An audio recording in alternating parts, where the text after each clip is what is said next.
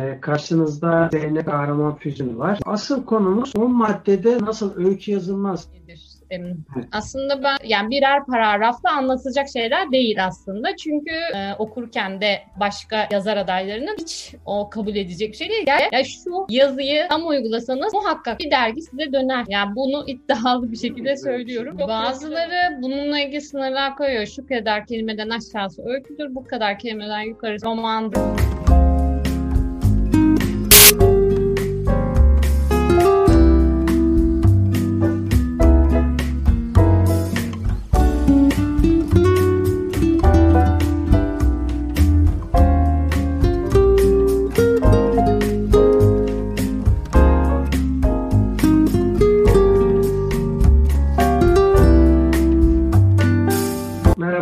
Sevgili dostlar. Bugün güzel bir içerikle karşınızdayım. Ee, karşınızda Zeynep Kahraman Füzün var. Zeynep Hanım e, maşallah var o konuda. E, bir elimde yaklaşık 100 marifet diyeyim. E, birçok e, şey var elinde. Bununla ilgili biraz kimdir, nedir ondan bir bahsedip aslında asıl konumuz olan buna geçmek isteyeceğim ve sözü kendisine bırakacağım. E, şöyle ki asıl konumuz 10 maddede nasıl öykü yazılmaz isimli sabit fikrin Ağustos ayı sayısında bir e, yazısı vardı. Çok da güzel, doyurucu, 3 sayfalık bir yazı. Hatta Twitter'da da kendi belirtmiş e, daha fazla olsaydı belki kitap bile çıkartabilir. O kadar da güzel içerikli bir yazı. O yüzden bu işi hazır da bu kadar çok yazıya popülerlik gelmişken nasıl yazılmalı, nasıl yazılmamalı konusunu konuşmanın doğru olacağını düşünüp hemen onunla iletişime geçtim. Sağ olsun kabul etti. Şimdi izninizle ben de şey biraz ondan bahsedeyim, sizden bahsedeyim. Zeynep Kahraman Füzün 86 Akisar doğumlu. 9 Eylül Üniversitesi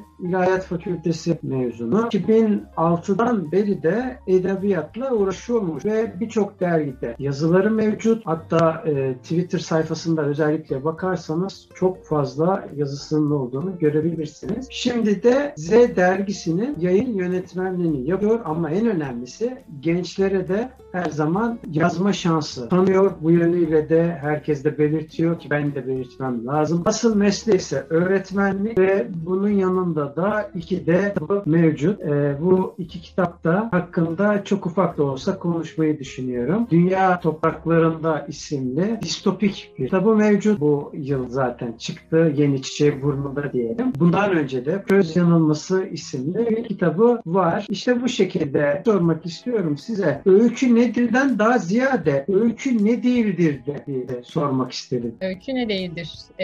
Aslında ben o maddeler birazcık zihnimde şey olarak oluştu. Eğitim verdiğim için atölyelerde e, oradaki metnleri değerlendirirken öncesinde editörlük yaptığım zaman metinleri değerlendirirken böyle bir söz var. Kötü metinler birbirine benzer ama her metnin kendine özgü bir, her iyi metnin kendine özgü bir güzelliği vardır diyerek aslında kötü metinlerin çok bariz benzer hatalar yaptığını fark ettim. Kendim de o hataları zamanında yaptım. Zaten aslında biz tecrübelerimizi aktarıyoruz eğitim verirken de yaptığımız hataları yapmamaları için uğraşıyoruz. Uzun bir şekilde gittiğimiz yolun onlar için kalmasını diyoruz. O yüzden de onları onlara ifade etmeye çalışıyoruz. O yan yanlışları. E, aslında ben bunu bir tweet atmıştım. 10 ma- maddeyi. 10 tweetlik böyle hemen fragman gibi yayınlamıştım onu. Sonra onu bir site Edebiyat Haber'e göndermiş. Sonra Instagram'ımda paylaştım. Instagram'da paylaştığımda çok beğenildi. Hatta ben onu beğenildi diye sponsorlu gönderi yaptım. Daha çok iyi ulaştım dedim ve acayip güzel dönüşler aldım ben ondan. Hani ya süper bir şey böyle bir şey nereden çıktı diye çok fayda gördüm. Çünkü çok pratikçe yazılmış bilgilendirmeydi. Öyle oldu oldu. Sonra Mustafa Bey, Sabit Fikir'in yayın yönetmeni dedi ki bu maddeleri açalım, genişletelim bir yazı diyoruz sizden. Ben de onları genişlettim. Aslında genişletmem de çok önemliymiş. Onu fark ettim. Çünkü birer yani birer paragrafla anlatılacak şeyler değil aslında. Çünkü belki yazan tecrübeli birileri hatalarını görebilir ama çok tecrübeli olmayanlar için daha açıklanması gereken yani belki yanılgı yaratabilecek şekildeydi o hali. O yüzden uzun uzun anlatınca örnekleriyle daha iyi oldu. İçime sindi şeklinde aslında bu yazdıklarım benim atölyelerimde anlattığım şeyler. Kendim yaptığım hatalar eskiden veyahut gördüğüm, okuduğum öğrencilerimde veya de yayın, editörlük yaptığım yayın evindeki gelen metinlerde gördüğüm hatalar. Onların ne olduğunu açık açık yazdım yani. Bunları yapmazsanız dergiler sizi alır, yayın evleri sizin metninizi değerlendirir ve bir yerlere gelebilirsiniz. Ya bunlar şey değil aslında. Benim görüşüm ama aslında benim görüşümden ziyade şu andaki birçok örgütünün bunlara dikkat ettiği için başarılı olması aslında. Yani bunlara dikkat ederseniz siz de ya şu yazıyı tam uygulasanız muhakkak bir dergi size döner. Yani bunu iddialı bir şekilde söylüyorum. Çok pratik güzel oldu. İçime de sindi. Güzel de etkisi olacağını düşünüyorum. Zaten başta da belirttiğim gibi yani e, size ulaşmama vesile olan metin. E, peki şeyi soracağım. Bir öykünün belli bir uzunluğu var mı? Yani şu kadar olsun. Mesela sizin var öykü kitabınız. Belirli bir yani 128 sayfa ama mesela ayrı ayrı öyküler sonuçta. Mesela bunu ama 250 sayfa, 300 sayfa ya da bir 50 sayfa ya da 2 sayfa. Bunun belli bir sınırı var mıdır? Yani koyabilir miyiz böyle bir şey? Bazıları bununla ilgili sınırlar koyuyor. Şu kadar kelimeden aşağısı öyküdür, bu kadar kelimeden yukarısı romandır şeklinde bir sınır koyuyorlar. Ben hatta e, bu yazıdan sonra, bu yazıdan değil de bu yazının o ilk hali maddeler halindeki halinden sonra e, roman arasındaki farklar yazdım. Aslında ben onu öykü ve roman arasındaki farkları yazmaktaki amacım şeydi. Öykü ve roman arasında çok da bir fark yoktu aslında. E, çünkü artık türler arası geçişkenliği biliyorsunuz. Yani ikisi de hikaye anlatır, ikisinde karakteri vardır. Ama e, yeni başlayan biri bunu ayırt etmek istiyor. Veya öğrenciler okulda öğretmenleri soruyorlar. Onlar için yapılmış bir şey ama e, kadar farklarını söylesem de her maddenin sonunda aslında çok da farklı değillere getirdim. Amacım oydu zaten. Uzunluk benim bir cümle yazdığım çürek öykülerim de var. Biliyorsunuz 6 kelimelik bir çürek öykü akımı Hemingway'den dolayı biliyorsunuz işte satılık bebek patikleri hiç giyilmemiş. Burada bir hikaye var aslında. Öykü zaten buzdağının görünen yüzünde küçük bir şey göstermek.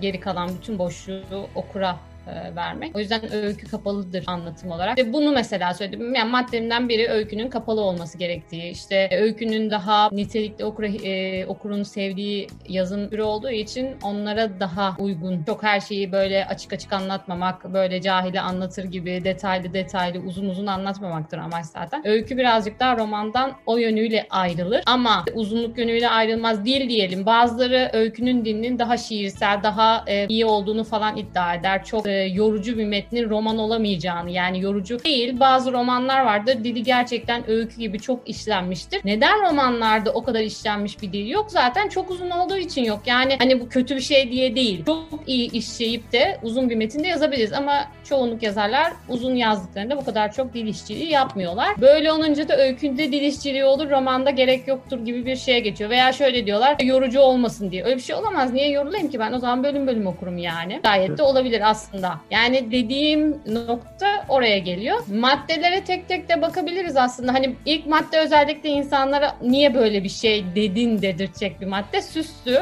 kelimeler ve imgeler kullanmayı bırakın. Gerçekten hemen itiraz edilecek bir şey. Zaten amaç da e, birazcık düşündürmek yani olaya ters taraftan bakmak. Ben de o hatayı yaptım. Ben ne zaman aslında öykülerim kabul gördü dergiler tarafından. Ben önce böyle bir öykü yazmıştım. İçinde bir sürü süslü kelimeler geçiyordu falan böyle dili Osmanlıca kelimelerin oldu. Ve ben gönderdim cevap gelmedi bile. Birkaç dergide gönderdiğimi hatırlıyorum. Çok da iyi bir kurgusu vardı aslında. Ama o kadar kötü duruyor ki o kelimeleri sonradan serpiştirmek. Ben sonradan e, okurken de başka yazar adaylarının hiç o kabul edecek bir şey değil. Gerçekten acemilik göstergesi. Ben de o zaman acemilikten yapmışım. Bu böyle sonradan eklenecek şeyler değil. Senin dinin öyleyse tamam güzel durur ama öyle bir konuşman yoksa konuş konuşma tarzın o değilse olmuyor maalesef. Ve birazcık da klişe kalıyorlar. O, onunla ilgili de bir şey var. Klişe dediğimiz şeyin aslında iyi olduğu. Yapabiliyorsan çok güzel bir şey ama yapamıyorsan klişenin seni ileriye değil aslında geriye götüreceği detay, kimsenin görmediği, fark etmediği, çok da akla gelmeyen konuları yazmak, çok da çarpıcı olmayan kelimelerden cümleler oluşturmak, daha sıradan olmak aslında sıradan yazarken iyi bir işçilik yapmak daha önemli olduğunu anlattım. Ana Öyle birkaç maddeyi özetlemiş oldum size. E, ana cadde örneğini vermişsiniz zaten şeyde. Evet evet aynen. Güzel bir örnek yani gerçekten öyle. Evet bazı kelime tekrarlarından bahsettim. Bu da hala okuduğumuz kitaplarda çok karşımıza çıkıyor. İşte kelime tekrarları o da dilde sıkıntı yaratıyor. Veyahut zaman konusu. Bence öyküde o da çok önemli bir şey. Zamanın öyküde dar olması gerektiği. Çünkü uz- uzun bir zamanı yazmaya kalktığımızda yüzeysel anlatırız mecburen. Ama derinleştirmemiz gerekiyor öyküyü. O yüzden de zaman ne kadar kısaysa o kadar derin bir metin oluşuyor. Zaman konusu bence önemli. Bu konuda da daha benden genç olan yazarlarda söylediğim çok şaşırdılar. Yani fark etmemişler. Öykünün zamanının uzun olmasıyla öykünün ne kadar yüzey, yüzeyselleştiğini fark etmemişler ve o gözle baktıklarında aslında öykülerindeki hataların bu olduğunu ve bu bundan dolayı belki yayınlanamadığını fark ettiler ve güzel dönüşler aldım o konuda da zaman konusunda da zamanın dar hatta romanda bile olmaz. Yani şu bana çok garip geliyor. Hayatımı yazsam roman olur. Kimsenin hayatı roman olamaz. Doğduğundan ölümüne kadar bir metin romana sığmaz. Bir hayat hikayesi romana sığmaz. Mümkün değil bu. Sen hayatının bir kesitini yazarsın sonra da flashbacklerle geriye alır gidersin. Hayatım mı yazsam roman olur duyup gençler hayatlarını veya annesini veya anneannesinin hayatını başından sonuna kadar anlatıp hızlı hızlı hızlı işte yürüdü kalktı okula gitti geldi şeklinde bir roman yazdıklarını düşünüp bunu parayla bastırıp yayınlatabiliyorlar. Sonrası hayal kırıklığı zaten. Evet. Böyle bir şey yok. Böyle bir metin yok. Edebiyat bu değil yani. Edebiyat zaten yavaşlatmak için, bizi durdurmak için olan şey. Bütün hayatı sen koşuyor koşuyor koşuyor anlatamazsın. Bir edebi esere bunu sığdıramaz. Mümkün değil. Ya, hızlı tüketimle birlikte edebiyatı da hızlı olacağını zannediyorlar. O yüzden böyle işte metniler oluyor yani. Ee, bu şeyi sormak istiyorum. Sizin de söylediğiniz bu okuyucuyu aptal yerine koymama meselesi var. Ama ben mesela polisiye okumayı çok severim. Çünkü polisiye öykülerini değil de biraz daha böyle detay sevdiğim için daha polisiye romanını okudum falan. Ama öykülerinde de dahil olmak üzere hepsinde, her ikisinde de yani sürekli karşılaşıyorum. Yani belki de istisnalar vardır hiç şey olmadı. Böyle yani ahma anlatır gibi hadi bakalım sanki hani kitap hiç okumamışız başından itibaren. Ne giriş olmuş ne gelişme olmuş direkt sonuçtayız da karakterler yeni çıksa böyle anlatıyorlar falan. Mesela bunu neye bağlamak lazım acaba? Maalesef polisiye aslında çok iyi yazılabilecek bir konu bence. Demeyelim, ayırmayın. Ben polisiye yazıyorum. Yani polisiye gibi olan benim öykülerim var romanımın da bir kısmında var zaten. Çok seviyorum gizem yazmayı ama hiç de o şekilde detayları uzun uzun anlatmıyorum. Yani aslında polisiyenin tam da ters ya. Onun yapısına o kadar ters bir şey ki polisiye dediğimiz şey gerçekten çok kapalı anlatım isteyen bir şey. Bunu yapmalarının sebebini söyleyeyim. Polisiye yeni kitap okumaya başlayanlara hitap eden bir tür. Yani ben zamanında okudum polisiye ama şu anda okumuyorum. O yüzden e, daha yeni başlayanlar okuduğu için onlar da kolay anlayamadığı için çünkü çok kitap okumadığı için zaten polisi okuyor. E, onlara uygun yazılıyor. Yani iyi polisi tabii ki vardır ama birazcık okura göre yazılıyor maalesef. Ben mesela Operizma'dan da çok mutlu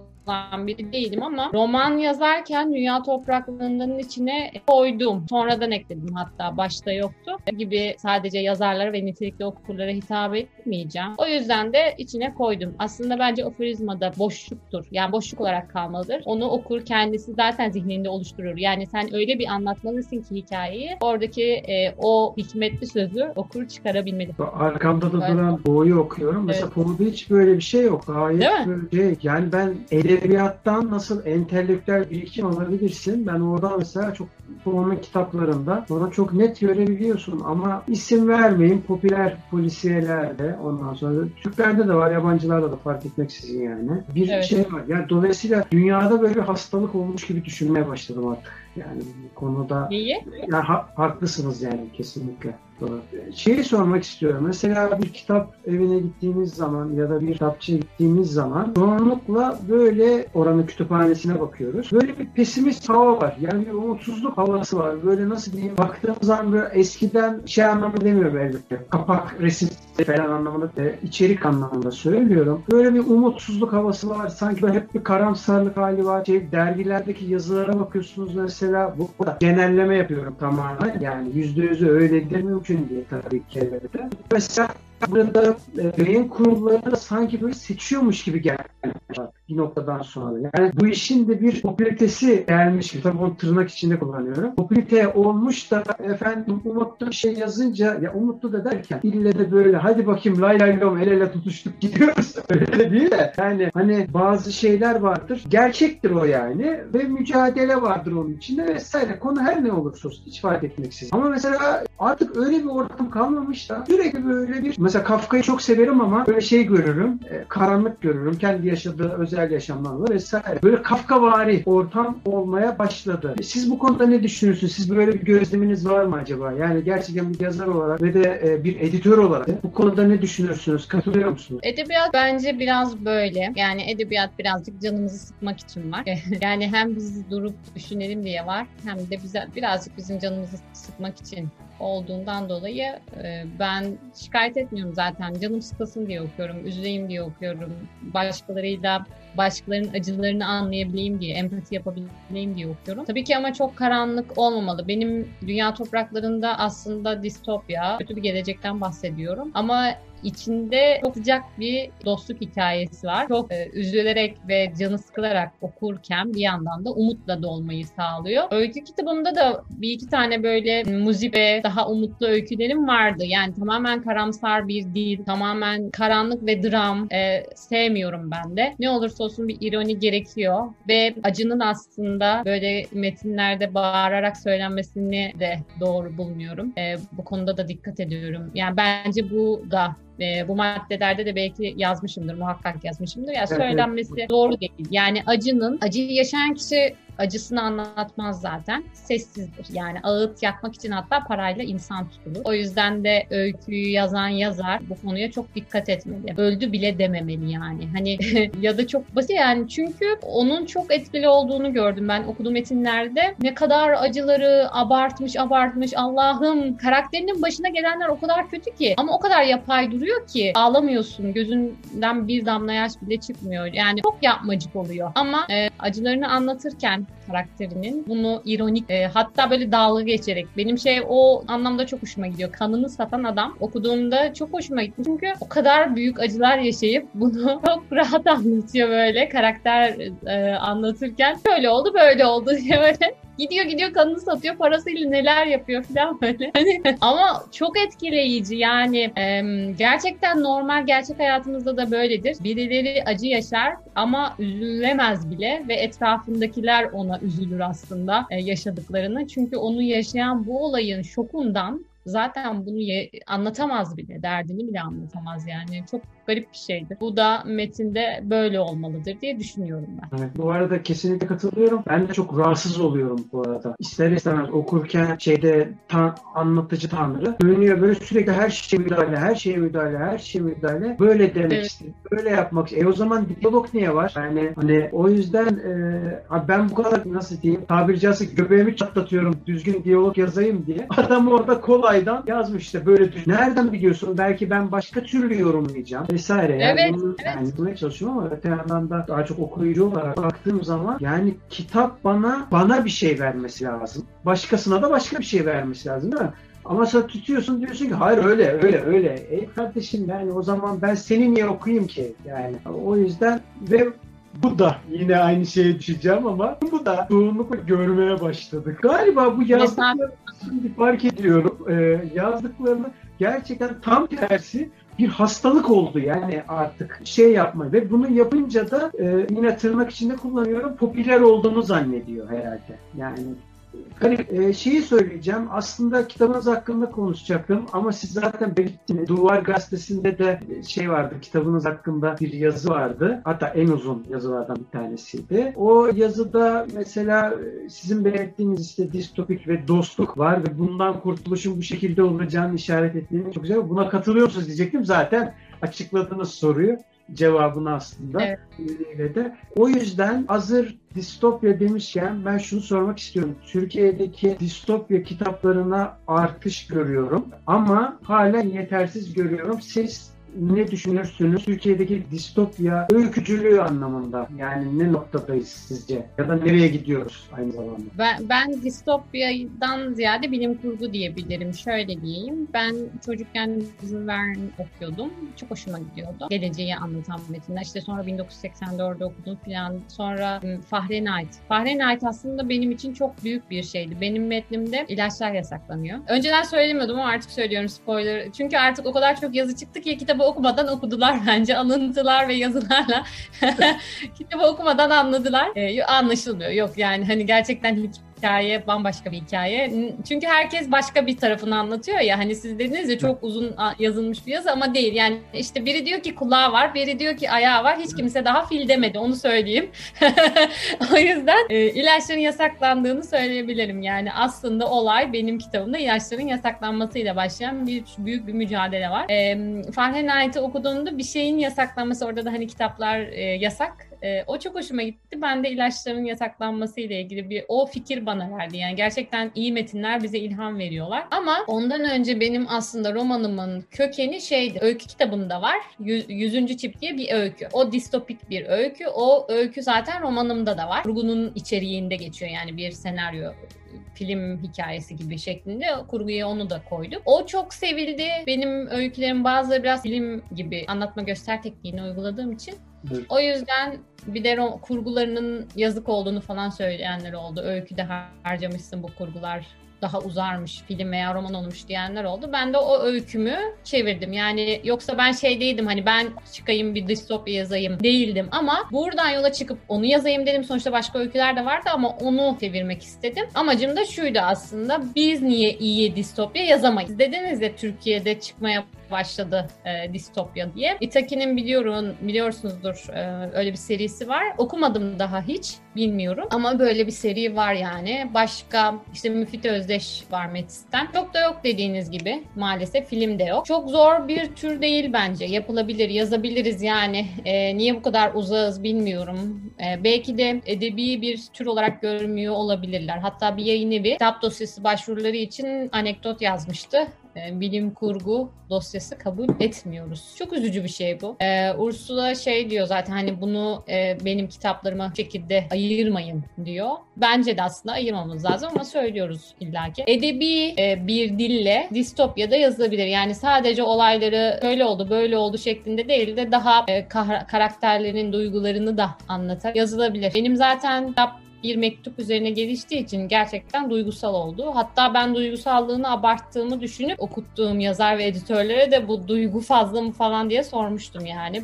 Ben bana metnim aslında duygu yönüyle fazla geliyor. Benim anlayışım edebi anlayışıma göre işte aforizmaları fazla geliyor ama birazcık editörlerin e, çalıştığım editörün özellikle Ayda Duru Karadağ'la çalıştım istemesiyle iyi olur dedi yani hani okur seviyor e, koyalım haklı bence de koyduk yani e, metni çünkü bir şekilde paylaşmak istiyor insanlar ve aforizmalarla paylaşıyorlar. Altı çizilecek cümlelerle. O yüzden böyle bir sin oldu. Tabii ki eski metnini yazar artık benim için eskidi çünkü gerçekten yazılalı çok olduğu için 2019'un ilk aylarında yazdım. Ciddi anlamda benim için eski bir metin. Ama sizin için okur için çok yeni. Daha 2 3 2 3. ay mı 2. ay mı öyle. Ama gerçekten okuyan herkes çok güzel dönüş sağladı. Yazar arkadaşlarım da çok beğendik beğendiklerini söylediler. Okurlar zaten çok daha fazla beğeniyor. Okurların çok daha fazla beğenmesinin sebebi şu aslında. Yani o şeyler, övgüler birazcık bana fazla geliyor. Sebebi de şu. Çağdaş edebiyat okumayan birinin çok hoşuna gidiyor. Yani ben de zamanında ilk çağdaş metinleri okuduğumda çok etkilenip wow demiştim. Ee, o yüzden de çağdaş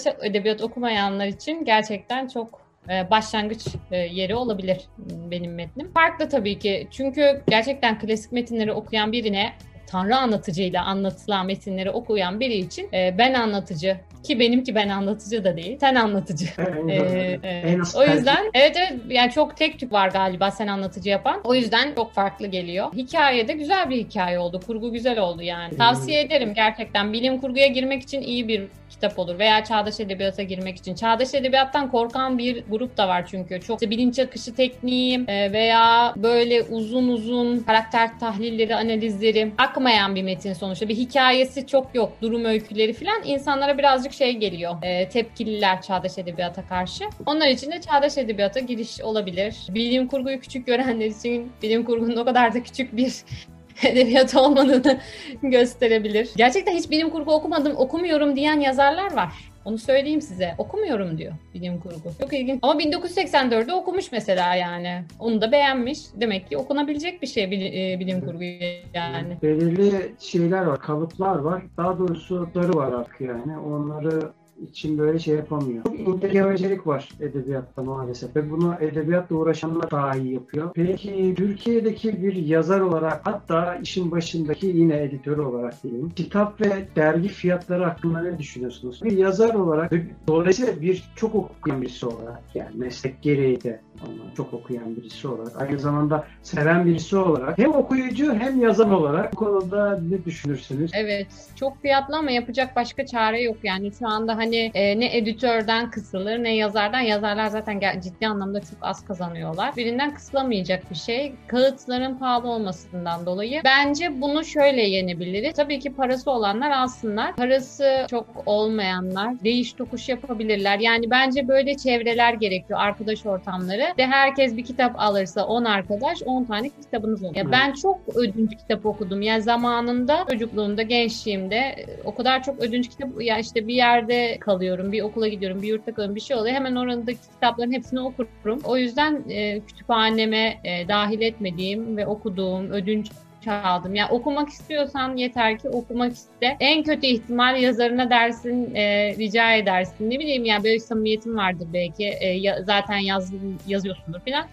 En kötü ihtimal ondan rica edebilirsin. Çekilişler oluyor, katılabilirsin. Yani bir şekilde okumak isteyen okur. Kütüphanelerde artık çağdaş edebiyat da var, iyi metinler de var. Ben şey değilim yani o konuda. Öykü dediğimizde de testi dergiler var. Bir yudum kitap, trendeki yabancı öykü okumak iste yeter ki. Onların üye olduğunda her gün ücretsiz öyküleri var. Her, e, trendeki yabancıda bir yılın ücretsiz kitap var. İşte üye oluyorsun. Ya bir ay üye ol, bir sürü kitap oku mesela oradan veyahut üye olmasan da indirdiğinde her sayının ilk öyküleri e, ücretsiz yani. O yüzden evet. ben okumak için para e, muhabbeti çok bana şey gelmiyor yani. Bir şekilde okuyabilirsiniz. İşte benim Z dergide öyküler yayınlıyoruz. Çağdaş edebiyattan, yeni yazarlardan ama iyi metinler var. Oku, dinleyebilirler. Bir sürü YouTube kanalı var e, seslendiren. Bence ulaşılabilir yani. Klasikler, PDF'leri var. Telifi kalkmış eserlerin hepsinin PDF'i var internette. Ücretsiz. Çünkü telifleri yok zaten. Onları indirip okuyabilirler. Okunabilir yani. Ben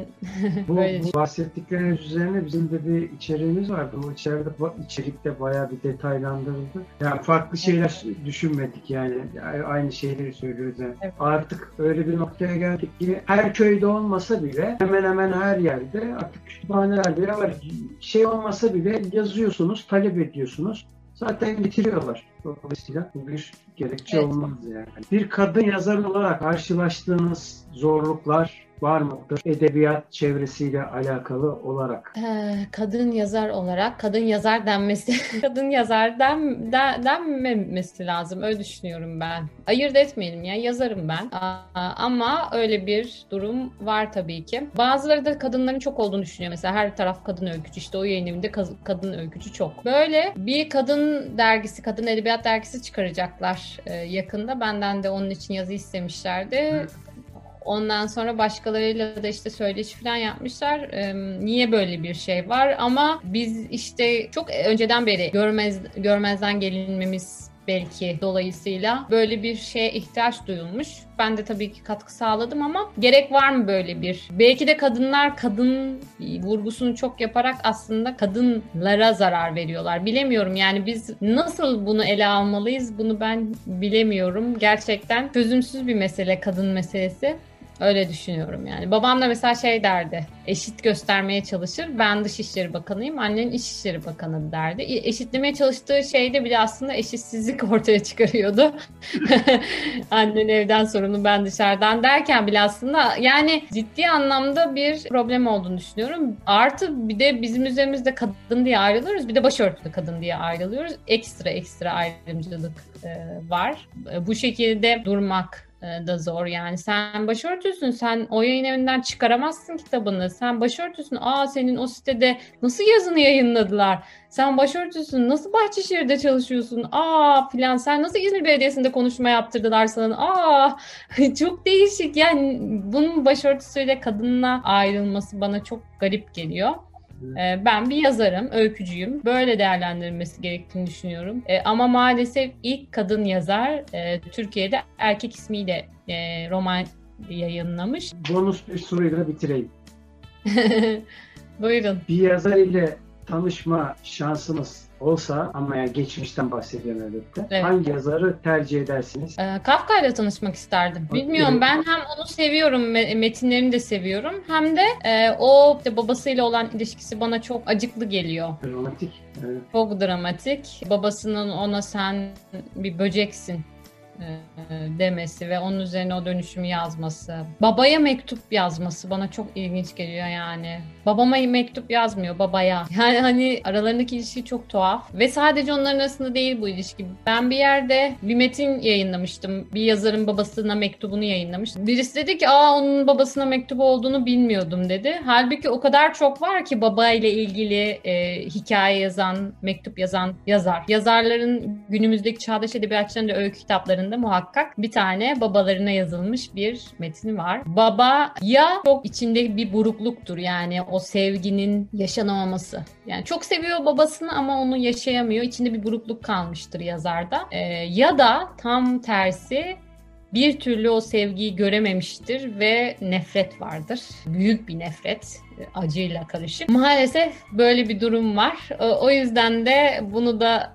anekdot olarak söylemiş oldum. Kafka benim için çok o yönden kıymetli. Benim de öykü kitabımda Ölmek isimli bir öyküm var. Ee, babama yazdığım bir öykü.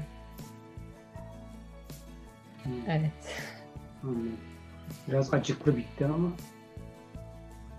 evet. Çok duygusal bir e, öykü. Ya tam olarak öykü değil aslında. O birazcık daha durum öyküsü gibi bir metin. Ama ben onu kitabıma aldım. Çünkü benim için çok önemli bir mesele. E, en son şunu söyleyeyim. Belki yazar adayları okuyup kesinlikle vazgeçmesinler. E, çünkü son madde odu. O maddeye gelemedik. E, o 10 maddede öykü nasıl yazılmazdı. Kesinlikle öykülerini çok güzel çalışıp vazgeçmeden bütün dergilere göndersinler.